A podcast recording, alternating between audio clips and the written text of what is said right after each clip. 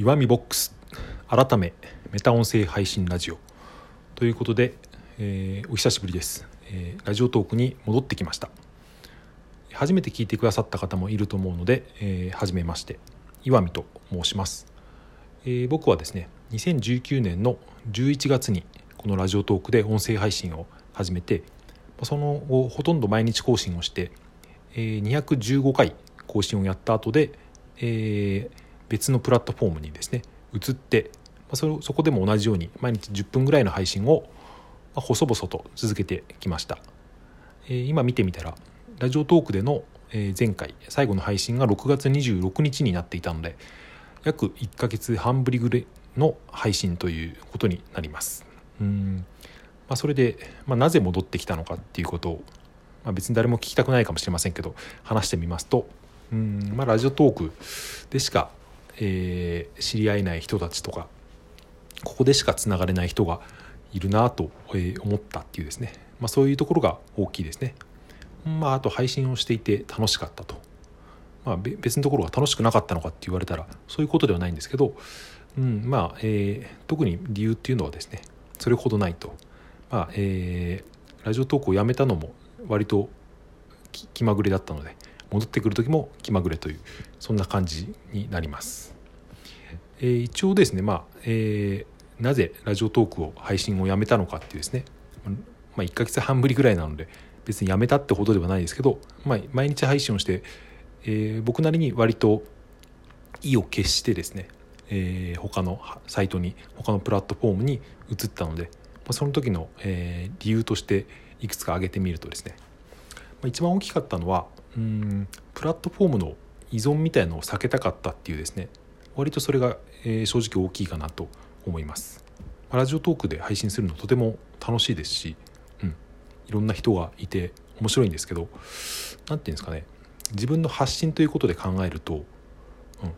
ここでしか配信できないような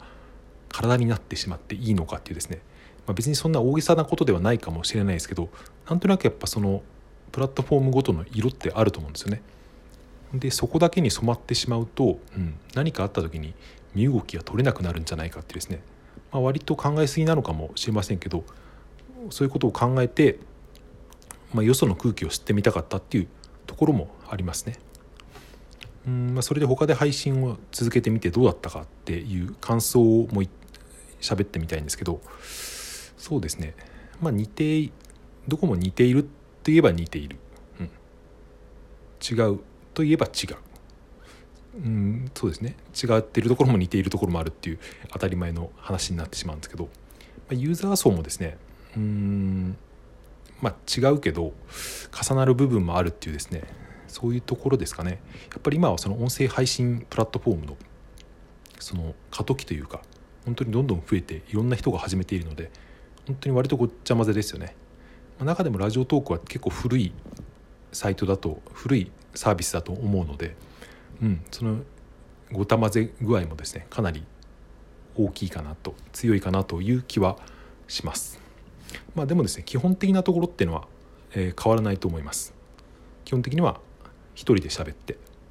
その話が面白ければもしくは何か聞いてる人に得るものがある話であれば人は続けて聞いてくれるっていうですねこの基本的なことはどこへ行っても変わらないなというふうに感じました、えーそれで僕がやっていたのはスタンド FM という、えープラットフォームなんですが、まあ、ここで、え1ヶ月半ぐらいですかね同じように配信をしてみて、まあ、特徴というか、うん、ラジオトークとの違いみたいなことを話してみると、えーまあ、大きいのがいくつかあって一つはですねフォロワーとか、まあ、フォローここで言うと今クリップじゃなくてお気に入りになったんですかねラジオトークだと、そのフォローとか、えーいいねをしてくれた人が配信者からですねは誰がしてくれたかっていうのが見えるんですよね。まあ逆逆に言うとラジオトークは見えないんですよね。それ僕忘れてましたけどそのクリップ数とかあお気に入りの数とかいいね何回でも押せますけどそれは見えるけど誰がしてくれたかっていうのはラジオトークでは分からないんですよね。これはどっちかというと結構特殊特殊な、えー仕様だなと、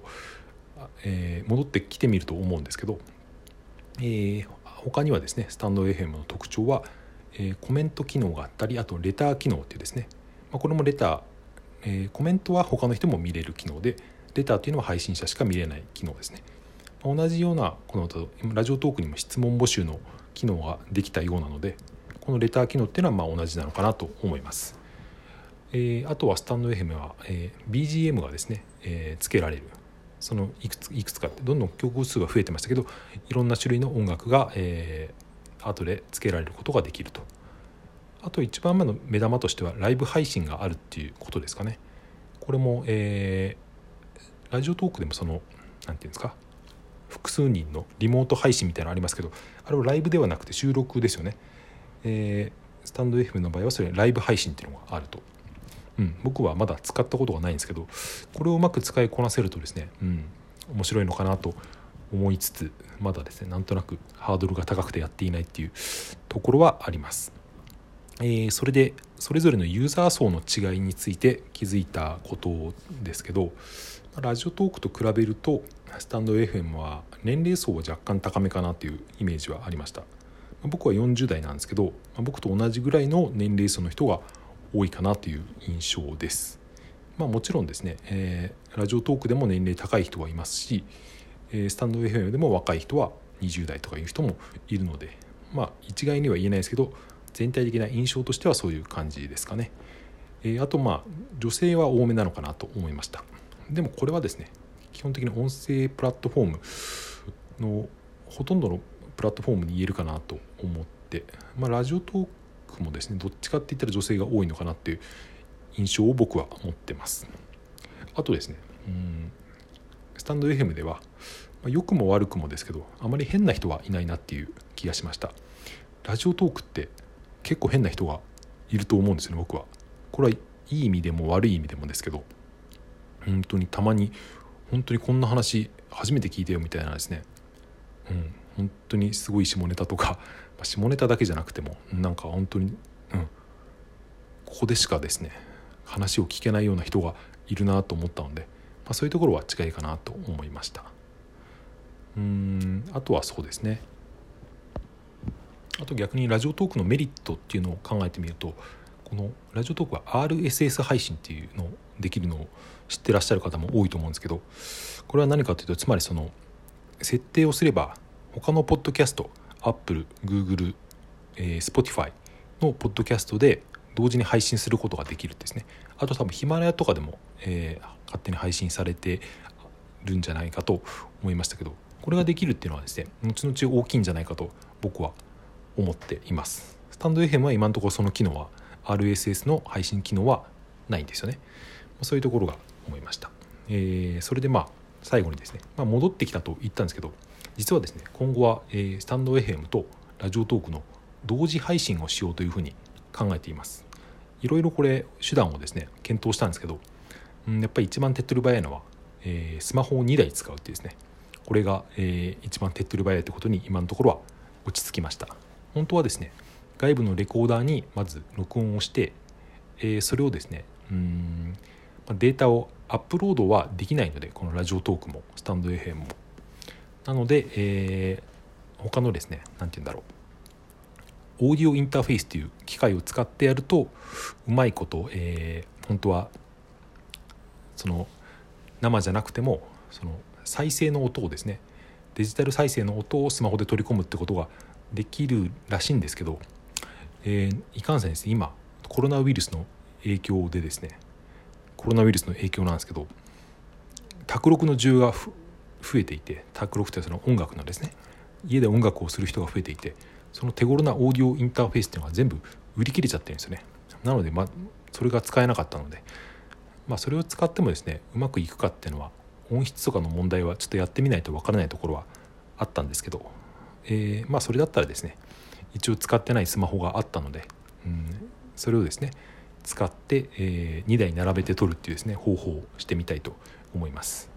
一応今休み期間なんで家でやる分にはできるんですけど僕は基本的に平日は外で撮るのでそれがですねうん車の中とか外で2台使ってうまく撮れるかっていうのはまだやってみてみないとわからないところはあるので、えー、それは今後どうなるかは、え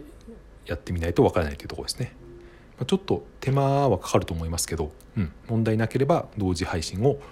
続けていきたいなと思っています、えー、なので次回からは多分同時配信のですね。この配信はまラジオトークだけにしてますけど次回からは多分、えー、ラジオトークの配信を、えー、同時配信をしていきたいと思っています。いろいろラジオトークとそのスタンド FM の違いとか喋ってみたいことはあるんですけどまあそれ使い分けるのも結構面倒くさいんで、うん、もうぶっちゃけてですね。このサイトはこうだって言ってこっちのサービスはこうだってみたいなですね、まあ、両方で配信しちゃえばいいんじゃないかと思っております。はい。そんな感じでですね、えー、久しぶりに聞いてくださった方はありがとうございました。これから、えー、今お盆休みなので、ま、毎日配信はですねもしかしたら平日連休明けからになるかもしれませんが以前と同じように配信をしていきたいと思いますので、え、前まで聞いてくださった方ですね。また、え、お気に入りに入れていただいて聞いてくださると嬉しいです。なるべく役に立つ楽しい話をしていきたいと思っていますので今後もよろしくお願いいたします。はい。それでは聞いていただいてありがとうございました、えー、めっちゃ暑いのでお体に気をつけて良い一日をお過ごしください。